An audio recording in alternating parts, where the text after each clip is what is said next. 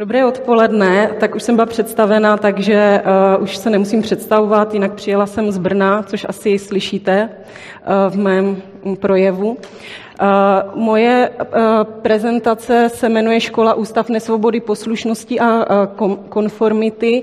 Tento název jsem zvolila, protože mi přijde takový vypovídající k tomu, co ta škola představuje. Myslím si, že budu hodně navazovat na svoje předřečnice dneska, protože třeba ten vězeňský ústav jako srovnání se školou mi přijde velmi trefný, takže nevím, jestli tady řeknu něco nového, budu se snažit třeba to zasadit do toho právního rámce. Takže na začátek bych vás ráda seznámila s některými pravidly českého právního řádu, nebo mělo by to tak být v každém právním státě, když už tedy ten stát existuje, tak by měl měl mít v sobě zahrnutá nějaká pravidla na ochranu jednotlivců a na ochranu soukromého života. Takže eh, ať už tedy ty zákony eh, respektujeme nebo ne, protože jak říkala Zdeníka, třeba řídí se hlavně svým nějakým svědomím a svými hodnotami a to, co je v zákoně, tak eh, pro ní není to hlavní a není to pro ní relevantní a to vnímám taky podobně. Ale přece jenom si řekneme teda, co je v listině základních práv a svobod České republiky. Toto je takové základní pravidlo, které se velmi často hodí při kontaktu s institucemi, se státem, s jeho složkami. Každý může činit, co není zákonem zakázáno a nikdo nesmí být nucen činit, co zákon neukládá. Je to v podstatě základní pravidlo právního státu, které platí i pro školství, což vlastně kolikrát ten personál těch škol si vůbec neuvědomuje, že jejich jednání vůči rodičům a žákům podléhá nějakému právnímu rámci. Co se týká brát se o vlastní štěstí, to je takové vyjádření v občanském zákoníku, že každý má právo žít podle svého a podle svých nějakých hodnot a je zodpovědný vlastně za svůj život a za svoje štěstí. A je tam samozřejmě tady toto pravidlo, pokud zákon nestanoví jinak eh, pokud zákon něco nezakazuje nebo naopak nepřikazuje. A co se týká školního řádu, kterým se často argumentuje ve vztahu ke školství, nebo ty školy tím argumentují, že tady máme něco ve školním řádu, tak vy to budete respektovat, tak ten sám o sobě nemůže zasahovat do práv a svobod, pokud to nemá zároveň oporu v zákoně a ten školní řád pouze nerozvíjí něco, co už je tedy v tom zákoně. Pak je tady právo na vzdělání, které je také v té listně základních práv a svobod, který zároveň teda říká, že školní docházka je povinná po státem určenou dobu. K tomu mám takovou eh, poznámku, že to teda... Opr... Ztratili jsme signál? Aha. Eh, že to docela zvláštní konstrukce, že právo a je zároveň je to povinnost, která je realizována navíc ještě v ústavu, v nějakém, v nějakém instituci nesvobody. Eh, takže jsem si to třeba srovnala s právem na bydlení, že právo na bydlení jako povinnost bydlet ve vězení po dobu, kterou stanoví zákon, je to takové trošku zvláštní každém případě bych tady zmínila úmluvu o právech dítěte, protože když už se bavíme o právech dětí, tak vždycky na základě této úmluvy platí, že cokoliv se týká dětí, tak je potřeba vykládat tak, že zájem dítěte musí být předním hlediskem při jakékoliv činnosti, která se týká dětí. Takže pokud máme právo na vzdělání, tak eh, a školní docházku jako povinnou, tak to je potřeba interpretovat tak, aby to odpovídalo to, tomu, co je skutečně v zájmu konkrétního dítěte a ne vycházet jenom z nějakých slovíček, která třeba jsou odtržena od toho zájmu dítěte.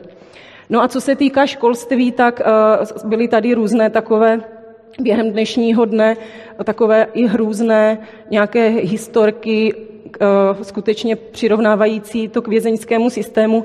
Já bych teda zmínila, že to jsem i teda použila ve své vlastní praxi, že přece jenom ta, to vězení, tam jsou snad i ty podmínky lepší než ve školách, protože ve vězení nikdo třeba vě, eh, tomu odsouzenému nediktuje, kdy mají na záchod. Jo. Což třeba ve škole je naprosto běžné, že jsou i omezovány základní fyziologické potřeby. Ale já se dostanu teďka eh, k tomu zákazu mučení a zákazu nebýt podroben eh, jinému krutému, nelidskému nebo ponižujícímu zacházení. A to z toho důvodu, že toto je jedno z mála práv, které je absolutně zakázané. Takže zatímco jiná práva lidská mohou být různě omezena, tak podle Evropského soudu pro lidská práva eh, tady ten zákaz špatného zacházení je absolutní a stát ho nemůže nijak ospravedlnit. Přitom ta definice ponižujícího zacházení je takové jednání, které vzbuzuje v oběti pocity strachu, úzkostí, méněcenost, které je způsobilé oběť ponižovat a které zlomí fyzický nebo psychický odpor oběti nebo ji nutí jednat proti své vůli nebo svědomí. A já si myslím skutečně, že ve školství je velmi časté takovéto jednání vůči žákům.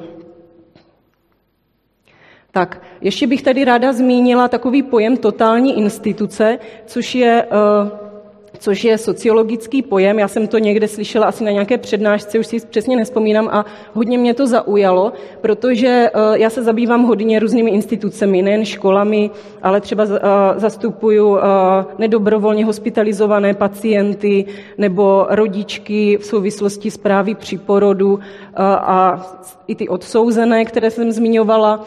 A vlastně, co je to ta totální instituce? Ty instituce mají vlastně všechny podobné znaky a to je, že všechny stránky života člověka jsou podřízeny pravidlům instituce, člověk je zde izolován, jeho individualita je potlačena a jeho život je řízen autoritami instituce. Typický příklad je věznice, protože z té nemůže člověk vůbec odejít, nebo vlastně může, jsou tam někdy nějaká přerušení trestu, ale co třeba nemocnice, školy. Domnívám se, že do velké míry ty školy naplňují tu definici totální instituce, i když tedy ti žáci teda jsou pak každé odpoledne propuštění. Některé ty zajímavé, některé zajímavé znaky tady té školy jako instituce je informační asymetrie, že škola sbírá různé informace o žácích i o rodině, eh, kolikrát je zajímají i informace, na které nemá ani žádné právo, ale zatímco na druhou stranu vy o tom personálu nevíte skoro nic. Vy svěřujete dítě nějaké instituci, eh, máte, máte mít důvěru, že paní učitelka je schopná, protože ona absolvovala nějakou pedagogickou fakultu. Přitom to může být člověk, který prostě jedná s dětmi tak, že je psychicky poškozuje a to nikoho nezajímá. Vy ne, vy nevíte skoro nic o těch lidech a ani není žádná tendence ze strany škol tyto informace poskytovat. Kdo jsou třeba ti učitelé, jejich životopis, to vůbec neexistuje, že by vám to někdo poskytl. Dále pak eh, je tam typické zabavování věcí, teďka je debata ohledně mobilů, omezování fyziologických potřeb, takže jídlo, přístup na toaletu, eh, žádoucí je identita, eh, žádoucí identita nebo žádoucí chování, poslušnost, dále znemožnění odchodu a znemožnění vstupu osob blízkých, které tomu žákovi, tomu dítěti můžou nějak pomoci nebo jej chránit. A teď bych si věnovala několika, uh, několika konkrétním problémům.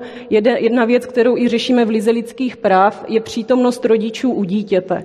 Protože uh, je to zajímavá problematika, protože podle listiny základních práv a svobod nezletilé děti mohou být od rodičů odloučeny proti jejich vůli jen rozhodnutím soudu na základě zákona.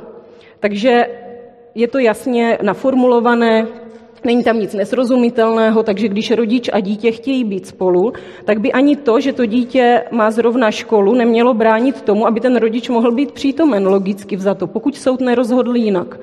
Zároveň tedy občanský zákonník upravuje rodičovská práva, což jsou, nebo rodičovskou zodpovědnost, která zahrnuje práva a povinnosti rodičů, eh, mezi které patří i ochrana dítěte a udržování osobního styku s dítětem.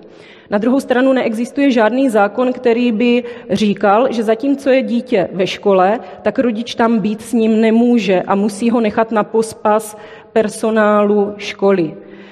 Přesto tady existují silné tendence omezovat nebo přímo zakazovat přístup rodičů do školy. Zámínky jsou typicky bezpečnost, teďka nově je to COVID, ten je snad zámínkou pro jakékoliv omezení lidských práv. Ještě bych zmínila, že ten význam přítomnosti rodiče při té výuce, nebo aspoň do, doprovod rodiče do školy, třeba až ke třídě, je, má význam ještě v případech šikany. A tím nemyslím jenom šikanu ze strany spolužáků, ale zejména ze strany učitelů.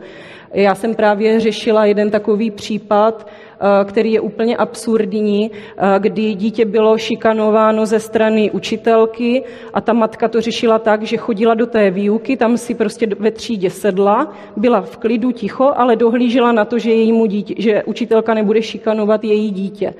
A vlastně potom uh, ta škola, ředitel i ta učitelka, ti z toho byli úplně hotoví, jak si to ta matka vůbec může dovolit chodit do té, eh, do té třídy a že ona obtěžuje děti svojí přítomností a úplné nesmysly. A vlastně nakonec to bylo převráceno proti té matce, že ona šikanuje paní učitelku. No, tak v Lize lidských práv teďka aktuálně řešíme případ. Kdyby vás to zajímalo, tak ho vyhledáte eh, pod názvem Rodiče dostali pokutu za doprovod dětí do školní třídy. Tam šlo také o to, že eh, dvě holčičky byly šikanovány jak ze strany učitelky, tak ze strany spolužáků a ti rodiče právě potom ty se rozhodli eh, ty dcery doprovázet i v budově školy až ke třídě. A ta škola tady toto oznámila přestupkovému orgánu, že oni tam byli eh, ve spolčení, ta škola s obcí, se starostou a ten přestupkový orgán na obci zhledal, že rodiče se dopustili přestupku proti občanskému soužití a to schválnosti protože tam neměli co dělat a věděli moc dobře, že pan ředitel přikázal, že tam rodiče nesmí. Takže rodiče dostali nějakou pokutu, už nevím, kolik to bylo, tisíc korun. My jsme jim pomohli sepsat Eh, odvolání a krajský úřad eh, nám dal za pravdu, zrušil tu pokutu a řekl, že sice ředitel školy je odpovědný za bezpečnost nejen žáků, ale i učitelů a může za tím účelem přiměřeně upravit vnitřní režim školy. Nicméně eh, provedl takový rozbor toho nejenom zákona, ale i vlastně listiny základních práv a svobod a řekl, že školní řád nelze chápat jako zákonný podklad pro omezení listinou zaručených rodičovských práv. Zjednodušeně řečeno odevzdáním dítěte do vzdělávání ve škole nestrácí rodič své postavení a tím ani práva vyplývající mu přímo z listiny. Eh, bohužel tímto to neskončilo, protože škole se to samozřejmě nelíbilo, takže dali eh, nějaký podnět k přeskumu a ministerstvo vnitra to tedy zrušilo a my jsme tam zase podali eh, další opravný prostředek, takže to není ještě u konce. Tak to už to vypadalo jako dobře, nadějně, že teda konečně má někdo rozum, ale ne, prostě ty státní chapadla, to, eh, tady ten eh, pozitivní výstup museli nějak zadupat, nebo já nevím, jak to říct. Tak, takže to byla ta přítomnost rodičů. A teďka další problematika, zákaz mobilních telefonů versus nahrávky. Tady ta problematika je hodně zajímavá a to z toho důvodu, že eh, děti si nosili nebo začali mít mobilní telefony, začali si je nosit do školy a teďka ve školském zákoně nebyla žádná opora, proč jim to jako zakazovat, že? Takže eh, takže samozřejmě hned zákonodárci přišli se změnou, a protože ty školy přece potřebují zakazovat, takže eh, teď nedávno bylo zakotveno do školského zákona, že školní řád může omezit nebo zakázat používání mobilních telefonů nebo jiných elektronických zařízení dětmi. Jenže na druhou stranu v občanském zákonníku je zase ustanovení, že každý má právo pořizovat si zvukový nebo obrazový záznam bez souhlasu té dotčené osoby, která je třeba nahrávána, a to k ochraně svých práv a právem chráněných zájmů. Takže to se teď dostává do rozporu, protože to dítě kolikrát nemá jak jinak pořídit důkazy, že třeba učitel uh, se choval třeba agresivně k dětem, že jim třeba prostě nadává, někdy dochází i k fyzickému násilí. A pokud neexistuje žádná nahrávka, tak samozřejmě se to zamete pod koberec, že vlastně se nic nestalo. Je to tvrzení proti tvrzení. Takže se domnívám, že když, eh, se, když toto budeme interpretovat eh, z hlediska toho nejlepšího zájmu dítěte, tak eh, nejlepší zájem dítěte je mít účinnou ochranu proti špatnému zacházení a tím i mít možnost pořizovat důkazy špatného zacházení, které se ve škole běžně děje. Takže podle mého, sice to tady schválili do školského zákona, ale eh, je to, je to proti nejlepšímu zájmu dítěte.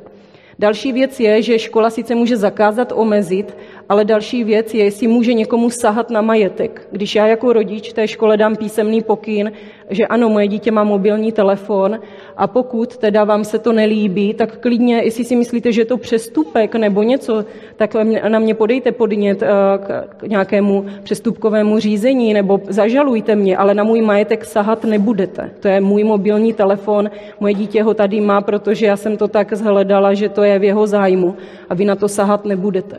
Mně to přijde hodně problematické, že vůbec eh, učitel sáhne dítěti proti vůli eh, dítěte i rodiče na majetek, kterým tedy mobilní telefon je. Eh, takže, takže tak, k, to, k této problematice půjdu teda dál. Co jsou teda další problémy ve školách? Jak už jsem zmiňovala, je to teda především to špatné zacházení s dětmi ze strany personálu školy, což nemusí být jenom učitelé, ale i asistenti pedagoga, někdy personál školní, jídelny.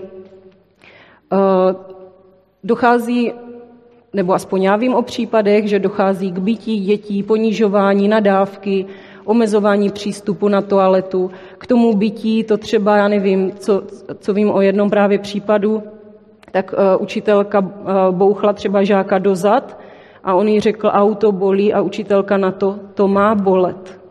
Jo, tak to je, to je chování některých pedagogů, které je pak kryté ředitelem školy, který vůbec nic neudělá. Já osobně si myslím, že k tomu špatnému zacházení ze strany učitelů by se mělo přistupovat úplně stejně, jak k sexuálnímu zneužívání dětí. Prostě když je tady takové podezření, nebo dokonce je to i prokázáno, tak ten učitel tam nemá co dělat. A nevidím důvod, proč by se mělo jednat jinak v případě, tedy kdy dochází eh, je, jakože v uvozovkách jenom k bytí a ne k sexuálnímu zneužívání.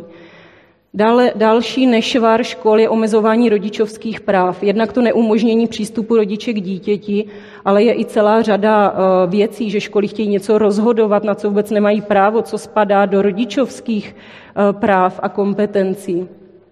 Dále bych zmiňovala vnucování ideologie. Už tady byla zmíněna možnost vegetariánské stravy.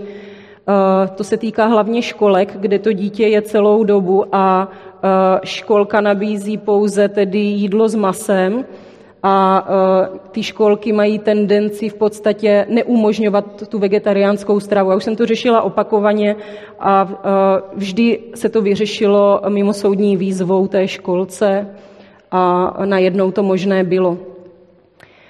Dále tedy, to už jsem tedy taky zmiňovala, požadavky příkazy nad rámec zákona. Jsou to často neoprávněně vybírané nějaké poplatky, na které vůbec škola nemá právo, přes neoprávněný sběr osobních údajů, ponucení do nepřiměřených domácích úkolů a obalování sešitů, učebnic. To říkám, jako, to už je jako vtipné, jo, ale ono to tak vtipné vlastně není, protože uh, to nemá žádnou, žádný právní nějaký základ Eh, zvlášť když jde o vaše sešity. Jo? Vy si koupíte sešit, že když vezmu, že škola půjčí učebnici a chce, aby teda ta učebnice se vrátila v dobrém stavu, tak je otázka, proč ta škola si ji zrovna neobalí, když ji půjčuje. To je jedna věc, ale uh, ještě tam by to dávalo nějakou logiku, ale pokud vy si máte nakoupit nebo pro své děti sešity a škola vám bude říkat, že mají být obalené, tak to je docela zvláštní. Takže mně už to přijde, že tam v té škole je spoustu takových prvků, které se na, můžou zdát drobnosti, ale když se to nakupí, tak je to v podstatě takový jako skutečně totalitní přístup. Já osobně si pamatuju ze základky, jak jedna učitelka nás šikanovala kvůli tomu, že píšeme datum na nesprávné straně sešitu. Jo? Ona prostě uznávala jenom, já už to nepamatuju, jenom nalevo nebo napravo, ale my jsme pak už to logicky dělali schválně, jo? že už jsme jí psali No, tak, jak se bránit? A tak tady je pár takových jako nápadů, co všechno se dá dělat. Samozřejmě nejlepší je řešit, když je nějaký problém, tak se snažit po dobrém, takže nějaký pohovor s tím učitelem, ředitelem, nejlepší asertivní komunikace. Já si podívám, kolik mám ještě času, takže už se blížím asi ke konci. Si tomu... No, tam jsou totiž dvě, dva časy a nevím, který je platný. Jo. Eh, takže eh, asertivní komunikace Myslím si, že hodně s tou školou nebo i s nemocnicemi, prostě s těmi autoritami je potřeba komunikovat tím způsobem, že já nejsem pod, vaše podřízená. Že spoustu lidí má tu tendenci, prostě dojde za nějakou jakože autoritou a zeptá se, mohli bychom toto, paní učitelko, bylo by možné. Podle mě takto už se člověk sám staví do role nějakého podřízeného.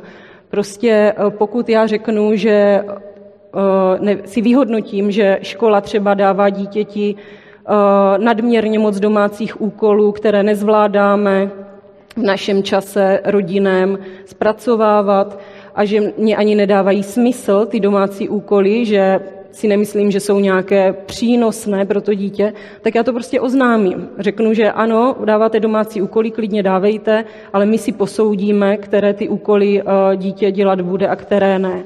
Jo, ale ne, takže podle mě ta komunikace je taky hodně důležitá, nenechat se vmanipulovat do nějaké podřízené pozice.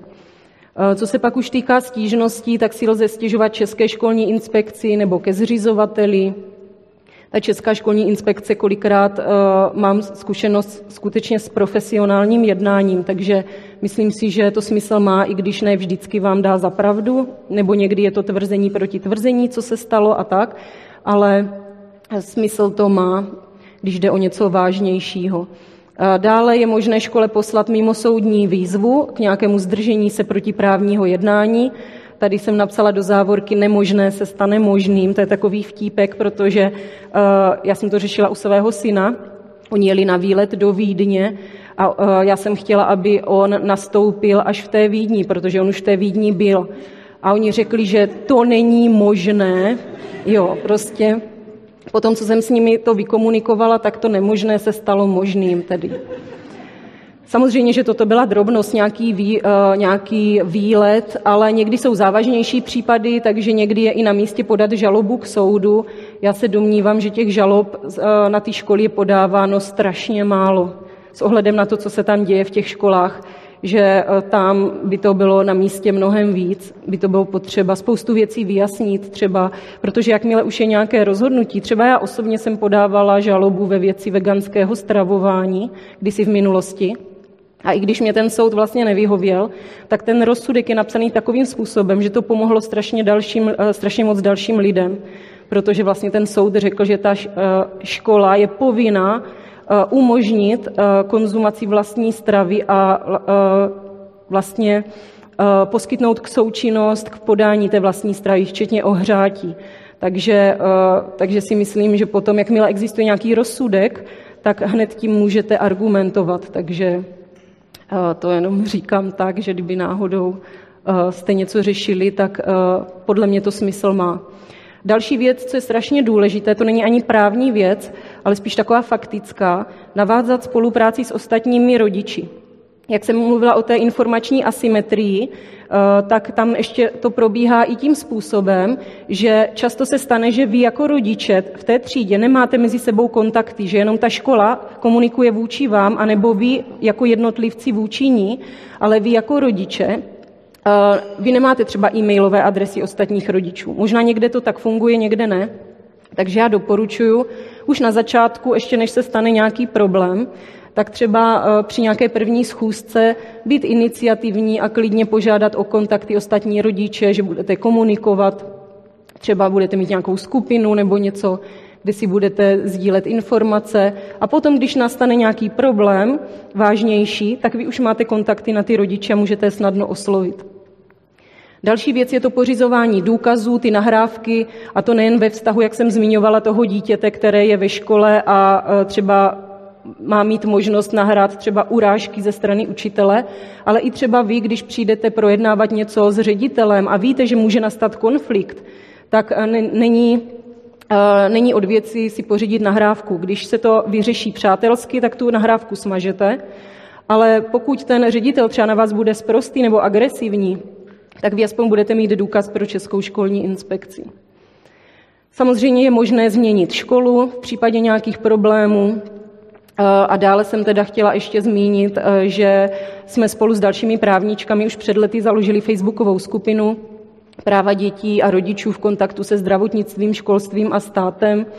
A tato skupina funguje jako poradenská skupina pro rodiče, nejen tedy v oblasti tedy školství, ale i dalších těch institucí a my tam ty dotazy zveřejňujeme v anonymní podobě, takže když byste měli zájem a měli nějaký dotaz, který se týká práv dětí a vás rodičů v kontaktu se školou, tak to tam můžete vložit a my to tam zveřejníme a lidi tam sdílí třeba své zkušenosti nebo rady, jak by ten problém řešili.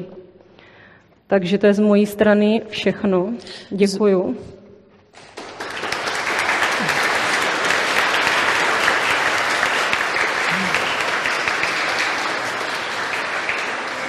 Tak Zuzko, já ti taky moc děkuji. Bohužel hodně nás tlačí čas, takže teď eh, máme asi dvě minuty na to, aby jsme začali. Tak já se, já se hrozně omlouvám, že teďka nebude úplně prostor na dotazy. Nicméně zůstaneš tady ještě. Jo, takže super, tak si můžete Zuzku chytit a zeptat se, zeptat se na cokoliv osobně. A asi za chviličku předpokládám, že tak do tří minut začneme s další přednáškou.